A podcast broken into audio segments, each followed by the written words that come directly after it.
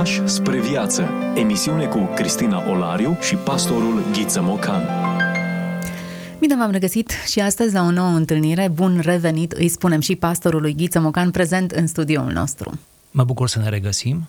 Ne regăsim astăzi cu multă bucurie, surprinși de bucurie, așa cum este și titlul volumului pe care îl vom aborda. C.S. Lewis, unul dintre cei mai prolifici, cunoscuți uh, scriitori creștini, care sunt preluați inclusiv în mediul laic și poate că această punte pe care reușește să o realizeze, în primul rând datorită scrierilor fantastice, beletristicii pe care o abordează, dar nu doar, e subiectul nostru din uh, emisiunea aceasta și cred că ne vom întinde și pe următoarele emisiuni. Așadar, C.S. Lewis, îmi place să cred că C.S. Lewis este din ce în ce mai cunoscut în România, mai îndrăgit, mai citit și coboară spre sferele tot mai populare ale societății noastre, care merită, fără îndoială, uh, lecturi din C.S. Lewis. De asemenea, de apreciat uh, hărnicia editurilor deopotrivă evanghelice și neevanghelice de a traduce și de a prezenta într-o formă grafică excelentă cărțile acestui mare scriitor. S-a născut pe data de 29 noiembrie 1898 în Belfast, Irlanda de Nord. S-a născut într-o familie de intelectuali. Tatăl său a fost jurist, ba chiar a cochetat cu politica în tinerețe, iar mama, fică de cleric, era o valoroasă matematiciancă, era cunoscătoare a limbilor clasice, latină, respectiv greacă, și era, mai presus de toate, o cititoare asiduă. Din păcate, se stinge de vreme, când micuțul, Lewis, era încă în uh, această perioadă de nevoie afectivă, nu, de prezența mamei, un lucru care devine dureros și mm, pe care oarecum uh, îl percepem și îl percepe autorul ca fiind un eveniment ce a marcat întreaga existență. A fost trimis la școală împreună cu fratele său mai mare, Jack, de care se va uh, atașa foarte mult, între ei va fi o prietenie extraordinară, Ajunge să experimenteze acolo la școală o viață dură, el o aseamănă în descrieri cu lagărele naziste, deci probabil un regim uh, foarte dur de școlarizare, iar undeva la vârsta de 13-14 ani, în plină pubertate, în plagul uh, adolescenței, cum am spune astăzi, Lewis uh, devine ateu convins, probabil și din cauza mediului în care s-a mișcat, a interacțiunii pe care a avut-o cu profesorii de acolo.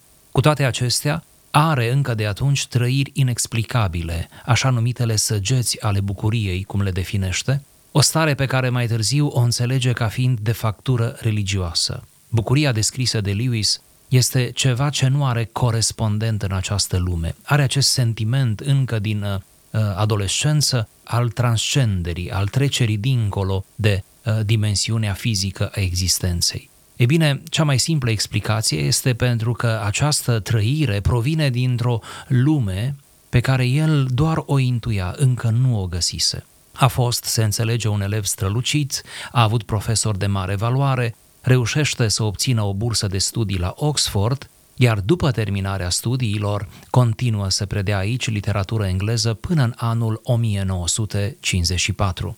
În perioada 1917-1918 ia parte la luptele din Franța ale primului război mondial, este rănit în aprilie 1918 în timp ce doi colegi de-ai lui de la Oxford sunt uciși în confruntările militare. Acesta este un element biografic uh, ce nu se promovează foarte mult despre C.S. Lewis, așadar am dorit să-l menționez, participarea lui la război. În general, Mari oameni, indiferent de profilul lor intelectual, au știut ca în vremuri de război să se ducă la oaste, să se expună și iată, Lewis a fost chiar rănit. Urmează o convalescență, bineînțeles, um, trece printr-o depresie severă, este năpădit de nostalgii, dorul de casă, este demobilizat în decembrie 1918, se întoarce la Oxford pentru a-și relua studiile. În 1929 devine teist, ceea ce înseamnă primul pas spre credință. Teiștii, cum știm, cred în existența lui Dumnezeu, care le-a făcut pe toate, un Dumnezeu creator, dar care rămâne distant față de creația lui și nu are pretenții morale de la om. Dar totuși, Dumnezeu există, retras cumva în cerurile înalte, iar crezul acesta ateist este îmbrățișat începând cu anul 1929 de către C.S. Lewis. Unul dintre cei care are o influență pozitivă asupra sa este colegul și prietenul lui, Tolkien, celebrul creator al trilogiei, cum știm, Stăpânul Inelelor. Creștin însă devine după încă doi ani de analize și introspecții, când îl recunoaște pe Iisus Hristos ca fiind Fiul lui Dumnezeu. El afirma, în 1929, pe la Rusali, m-am dat bătut și am admis că Dumnezeu este Dumnezeu. Era poate cel mai descurajat și mai nehotărât convertit din toată Anglia. Eram eu, spune C.S. Lewis. Iată momentul acesta interesant de cotitură. Aș vrea să mai adaug aici uh, lectura extrem de fecundă și energizantă pe care el a avut-o în ceea ce privește scrierile lui Chesterton, în special uh, Omul Etern, uh, o scriere celebră a acestui mare scriitor, care mișcă în mod decisiv, povestește el în memorii, mișcă inima lui Lewis spre credință. Din 1954 până la moartea sa, ce a survenit în anul 1963, este profesor la Universitatea din Cambridge, la Catedra de Literatură Engleză Medievală și Renascentistă. Un moment aparte în viața lui Lewis este prietenia, târzie am putea spune, dar atât de profundă și de semnificativă cu uh, Joy, da? Joy, bucurie, o evreică americancă, care dintr-o comunistă înfocată devine și ea o creștină devotată, convertită de cărțile lui C.S. Lewis. El între timp scrisese masiv anii 40, da, 40-42, ca să mai oferim și acest reper, uh, sunt ani extrem de prolifici pentru el ca scriitor uh, creștin. Odată ce a devenit creștin, a devenit un apărător, da, cum știm, al creștinismului. Din nefericire, la scurt timp după ce ei se căsătoresc, în 1960, uh, Joy este răpusă de cancer. De altfel, când ei s-au căsătorit, ea era deja diagnosticată. Băieții ei, pe care avea dintr-o căsătorie anterioară, ea era văduvă la momentul căsătoriei cu Lewis, uh, băieții ei uh, deja mari rămân alături de Lewis după plecarea din această lume a mamei lor, ei rămân împreună o familie, ceea ce iarăși este exemplar. Dacă până atunci Lewis putea să observe durerea de la distanță, vorbind, scriind în cărțile lui, dacă totul era oarecum teoretic și ficțional, ei bine, la momentul acela, durerea este atât de aproape de el, este chiar în inima lui, va și scrie o carte, de altfel, despre această despărțire, despre doliu. În anul 1961, Lewis începe să aibă probleme de sănătate tot mai mari, cu o inflamație, începe totul cu o inflamație gravă a rinichilor, culminând cu un atac de cord, Apoi supraviețuiește acestui atac de cord, iar în noiembrie 1963 se stinge în urma unui blocaj renal. Acum e deprisos să mai amintim, dar totuși o facem, că a lăsat uh, câteva rafturi de cărți, am putea spune, pentru posteritate, a scris de la ficțiune, cine nu cunoaște cronicile din Narnia, și până la uh, uh, scrieri autobiografice, a scris uh, lucrări de apologetică, de dogmatică creștină, chiar dacă întotdeauna a făcut-o cu smerenie, știind că nu este un dogmatician cu acte în regulă, nu s-a erijat în a fi teolog, pur și simplu toate scrierile lui, inclusiv teologice, sunt reflexii ale unui intelectual pătruns de lumina lui Hristos. Frânturi de înțelepciune Vorbim despre autori care nu au voie să fie uitați. Discuție cu pastorul Ghiță Mocanu. Iată o scurtă trecere în revistă a vieții acelui care a fost C.S. Lewis, o poveste interesantă. Ceea ce citim noi astăzi sunt uh, secvențe din autobiografia lui, o carte pe care el însuși spune că nu este o autobiografie în sensul clasic. El scoate o grămadă de elemente pe care le socotește irelevante și se oprește asupra procesului convertirii lui în mod special și acesta este de fapt subiectul principal al cărții pe care noi o aducem în discuție. Surprins de bucurie. Interesant și titlu, interesantă și tranziția de la ateu la teism și apoi creștinism. Așa este. E vorba de cartea Surprins de bucurie, povestea unei convertiri, ediția românească Iato, atât de frumos îngrijită și cu uh, fotografia lui C.S. Lewis în deplină maturitate. În această carte povestește despre convertirea lui, uh, însă efectiv convertirea apare numai în finalul cărții. Ca să ajungi la ea trebuie să parcurgi câteva zeci bune de pagini și să citești despre copilăria lui, despre relația deosebită ce a avut-o cu fratele lui, apoi peripeții legate de mediul uh, școlăresc și alte detalii extrem de interesante, unele chiar picante, din viața lui profesională. În cele din urmă se ajunge la ultimul capitol care, foarte interesant, se numește Shahmat, pentru că el vede convertirea lui ca o capitulare înaintea stăpânului, înaintea lui Dumnezeu și uh, uh, nicio clipă uh, n-a avut vreo reținere să-și recunoască cu smerenie da, această capitulare. Convertirea pentru el este pur și simplu predarea în mâna celui puternic, celui tare, uh, care te preia și te conduce apoi pe un drum nou. Așadar, din această frumoasă carte, surprins de bucurie, doresc să lecturez un fragment care cred că va fi interesant pentru ascultătorii noștri și poate, de ce nu, îi va determina, dacă n-au făcut-o încă, să citească volumul întreg. Haideți să lecturăm paragraful. În mod neașteptat, înainte ca Dumnezeu să mă împresoare, El mi-a oferit de fapt ceea ce acum îmi pare drept un moment de alegere complet liberă, într-un anumit sens.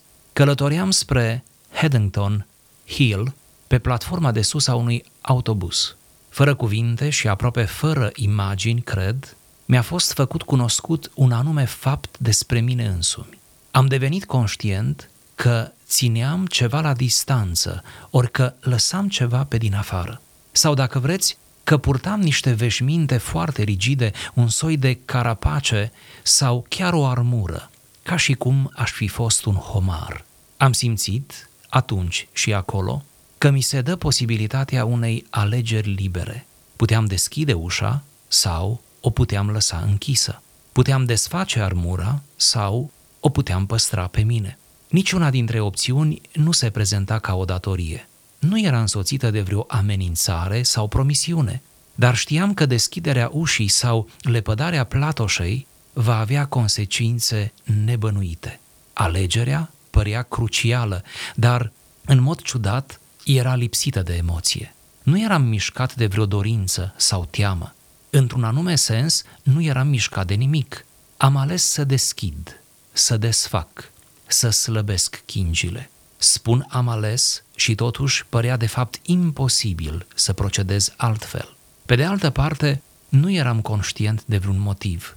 Ați putea spune că nu eram un agent liber, dar sunt înclinat să cred că gestul a fost mai aproape de ideea de act complet liber decât cele mai multe pe care le-am săvârșit. Poate că necesitatea nu este opusul libertății și poate că un om este liber când, în loc să inventeze motive, spune clar, sunt ceea ce fac. Apoi a survenit consecința la nivel imaginativ. M-am simțit ca un om de zăpadă care începe într-un târziu să se topească. Topirea începea de la spate, pic, pic, iar în curând s-a transformat în șiroaie. Sentimentul nu prea mi-a fost pe plac. E bine să ne oprim din când în când, să descoperim sensuri noi, lecturi adânci și să ne lăsăm inspirați. Surprins de bucurie, C.S. Lewis, subiectul pe care noi îl discutăm în episodul de astăzi, un moment al convertirii și dacă e să luăm cartea pe de întregul, toată convertirea este surprinsă pe paliere diferite. Dacă introducerea e de fapt cadrul general, acest paragraf pe care l-am ales ca discuție nu face altceva decât să facă legătura între experiențe care formează un cadru general și momentul propriu-zis al, al revelației. Așa este, trebuie să citim uh, peste 200 de pagini ca să ajungem în sfârșit la momentul acesta uh, să-l numim punctul culminant, climaxul, nu? Experienței, climaxul cărții în cele din urmă. Să-l apreciem pe C.S. Lewis și pentru această răbdare, acest tact scriitoricesc de a ne pregăti foarte mult pentru momentul acesta.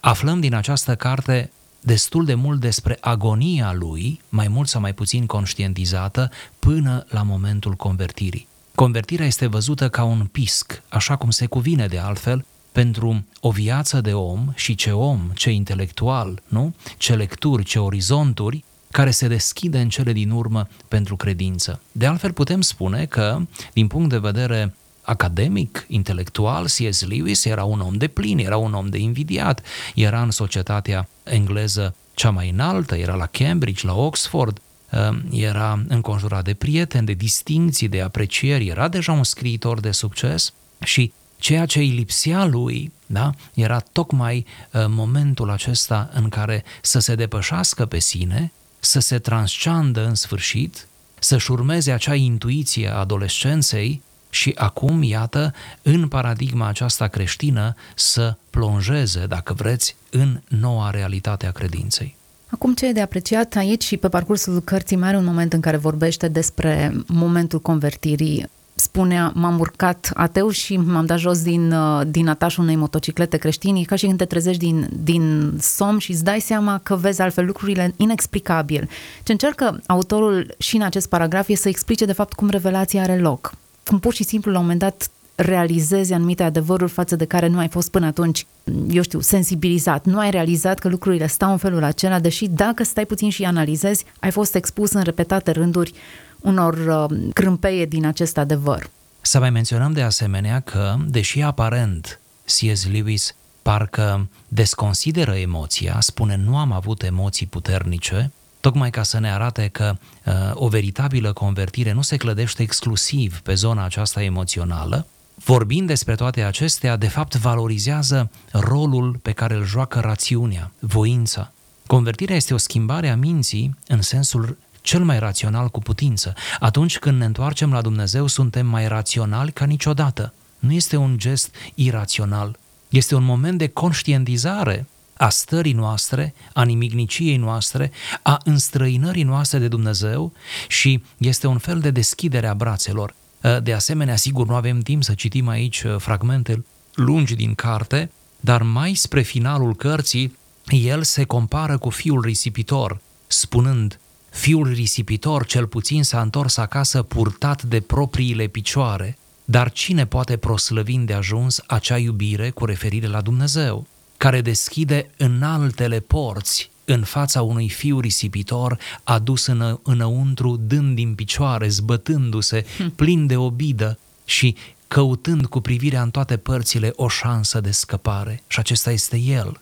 El vrea să spună, am fost sub nivelul fiului risipitor, care a venit el singur pe picioarele lui acasă, pe când eu am fost tras în casa părintească de către iubirea lui Dumnezeu, de către Dumnezeul cel iubitor, în timp ce mă zbăteam, dădeam din mâini și din picioare. Și apoi face o referire frumoasă la cuvintele din Evanghelie, siliții ca să intre. Și el spune, am înțeles atât de bine ce înseamnă siliții ca să intre în casa stăpânului, în casa tatălui, încheind cu această frumoasă reflexie. Asprimea lui Dumnezeu este mai gingașă decât blândețea omenească, iar constrângerea lui este libertatea noastră. Cât de frumos spus, irezistibil de frumos. Am devenit conștient, spunea el în acest moment, că țineam ceva la distanță, ori că lăsam ceva pe din afară, sau dacă vreți că purtam niște veștiminte foarte rigide. Am simțit atunci acolo că mi se dă posibilitatea unei alegeri libere. Eu am senzația că încearcă să explice convertirea justificând liberul arbitru, dar în aceeași măsură explicând circumstanțele care până la urmă nu că te constrâng, e ca textul acela care spune că dragostea lui Dumnezeu ne constrânge. Până la urmă urmei, dragostea nu te poate obliga să faci ceva, dar la un moment dat devine atât de irezistibil încât nu îi mai poți rezista și ești ca în acest uh, șahmat al lui uh, C.S. Lewis. Îți dai seama că lucrurile nu pot să stea altfel. Așa este. C.S. Lewis descrie aici sentimentul de copleșire, dar într-un sens cu totul pozitiv și fecund. El se vede copleșit de prezența lui Dumnezeu, de iubirea lui. Nici nu concepe de altfel să ia o altă decizie decât cea afirmativă, cea de deschidere, cea de o nouă hotărâre pentru viață, pentru că este copleșit de prezența lui. Deci, ă, sigur, ă, liberul arbitru rămâne intact, în vreme ce prezența și iubirea copleșitoare a lui Dumnezeu devine și ea la rândul ei irezistibilă. Aici, sigur, lucrurile sunt foarte delicate. Aici suntem pe un tărâm al paradoxurilor. Dar asta se întâmplă cu convertirea oricărui om, chiar dacă nu toți știm să descriem în cuvinte atât de elocvente propria noastră experiență, dar Sigur există undeva o întâlnire la jumătatea drumului, sigur Dumnezeu este în întâmpinarea omului în momentul convertirii, dar și omul, iată, ă, face pasul decisiv spre Dumnezeu prin, prin această acționare a propriei voințe. Ă, pot să închid sau pot să deschid, dar aleg să deschid. Vedeți? Aleg, am ales această alegere, da? îl alegi pe Dumnezeu, dar în sensul acesta, cum ziceam, complex și profund. Până la urmă, urmă e celebra dilemă. Cât alegem, cât ni se impune. Andrei Gide avea o vorbă spunând fiecare e liber să aleagă ceea ce trebuie să aleagă. Într-un anumit sens, si se oferă toată paleta de opțiuni. Pe de altă parte, ele sunt prezentate în așa fel încât la un moment dat devin irezistibile anumite opțiuni. Da, obișnuim să spunem, plecând de la afirmații pauline din epistolele Apostolului Pavel, că noi suntem lucrători împreună cu Dumnezeu. De altfel scrie în Scriptură lucrul acesta. Uh, de ce nu am admite că suntem lucrători împreună cu Dumnezeu întâi de toate la mântuirea noastră? De ce nu am admite că există o sinergie? Sigur, e riscantă afirmația dacă o ducem la extremă, dar oricum, înțeleasă în sens uh, rezonabil, corect, există o sinergie între Dumnezeu și om, că Dumnezeu nu-l mântuiește pe om cu forța, da? Dar nici omul nu se mântuiește singur, fără Dumnezeu. Este o întâlnire, cum ziceam, la jumătatea drumului și luați-o mai degrabă ca o metaforă. Adică există o plecare unul spre celălalt din partea lui Dumnezeu, respectiv din partea omului, pentru ca efectul să fie uh, cel scontat, efectul să fie real și convertirea să fie un bun început pentru viață. În cazul lui C.S. Lewis, convertirea a fost un început uh, autentic și viața lui a continuat de la o bucurie la altă bucurie și cumva a fost o creștere a relației lui cu Dumnezeu și asta o dovedesc scrierile lui de maturitate. Aș vrea să mai menționăm că Surprins de bucurie a fost scris în anul 1932, deci uh, uh, destul de devreme, am putea zice, în cariera lui, uh, pentru că înainte de a scrie aceste rânduri, a tot povestit despre convertire, a tot povestit despre viața lui de dinainte, a tot povestit despre ateismul lui, apoi despre creștinismul practic pe care îl trăia și a fost cumva determinat de prieteni uh, să aștearnă pe hârtie. Și bine a făcut uh, în vara anului 1932 scrie această, această carte care iată ne rămâne ca o mărturie frumoasă a unui intelectual care după atâtea ocolișuri și atâtea obstacole, mai degrabă uh, de tip rațional, ajunge în sfârșit să se abandoneze în mâna lui Hristos. Eu remarc onestitatea scrisului.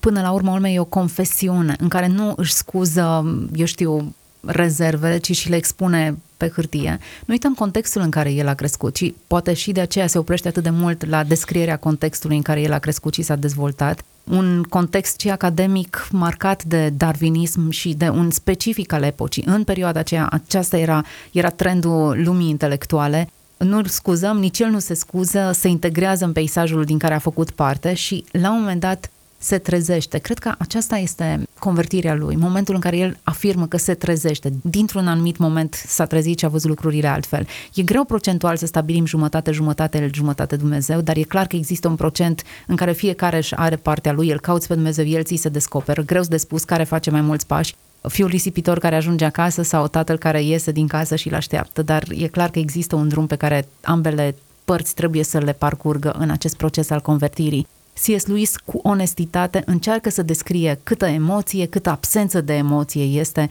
cât proces cognitiv, cât, cât aparține experiențelor de anterioare care au construit niște așteptări și niște abordări în el.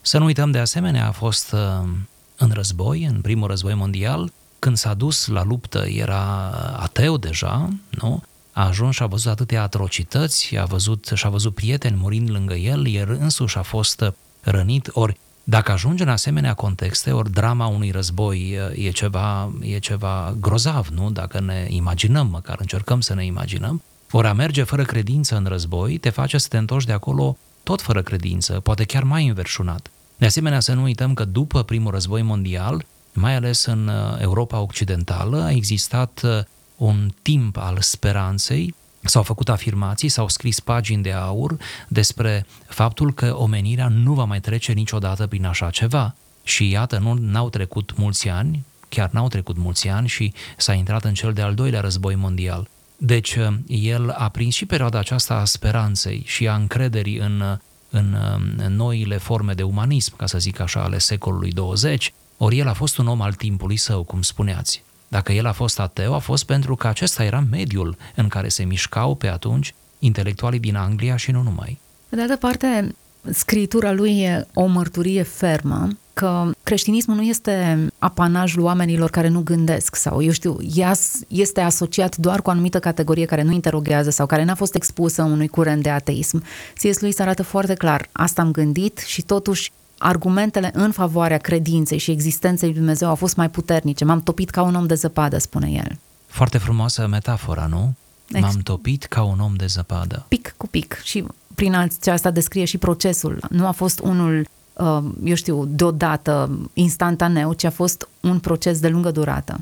Cărțile lui și mai ales această carte e numai bună de cadou pentru aceia dintre semenii noștri care încă se află în căutări, în căutări sincere și mai ales pentru aceia care au anumite lecturi, sunt rasați într-un anumit fel, nu, citesc, au o aplecare spre reflexie și spre idei.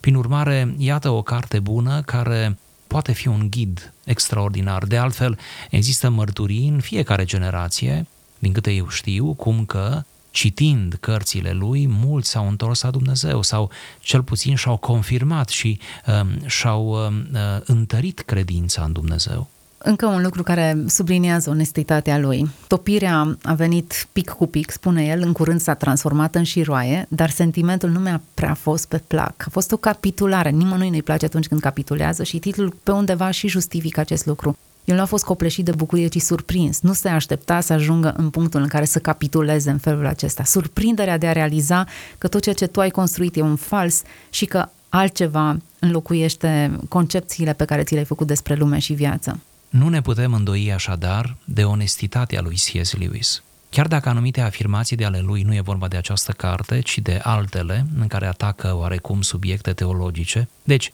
Chiar dacă din punct de vedere teologic anumite afirmații pot fi discutate, nu ne putem îndoi de onestitatea lui. De aceea eu cred, și aș vrea să spun ce cred pe acest subiect, că C.S. Lewis nu ar trebui supus unei analize dogmatice, ultrateologice, pentru că el însuși nu se propune ca și profesor de teologie, pentru că n-a fost profesor de teologie, ci ar trebui să vedem uh, la ce concluzii ajunge omul sau intelectualul creștin fără studii aprofundate în teologie, pe baza experienței, deci a relației personale cu Dumnezeu și a lecturilor, oarecum uzuale pe zona aceasta de teologie, dar foarte multă experiență, foarte multă reflexie. Deci așa trebuie perceput C.S. Lewis, exact cel care a fost un creștin care scrie. În episodul de astăzi ne-am oprit asupra unui volum autobiografic surprins de bucurie. Suntem la finalul acestei ediții. Evident, nu putem să vorbim despre C.S. Lewis într-un singur episod, va trebui să ne extindem pe mai multe episoade și să luăm câteva dintre operele sale și să le integrăm în povestea lui. O poveste care e profundă, transformatoare, e foarte multă onestitate și subliniez, e un cuvânt cheie în, uh, în actul pe care îl face și sper să fie de folos cât mai multora. Mie mi-a fost și împărtășim din ceea ce avem cu alții. Mulțumesc pastorului Ghiță Mocan pentru prezența în emisiune, mulțumesc tuturor celor care au rămas alături de noi în acest episod. Ne dăm întâlnire data viitoare. Toate cele bune!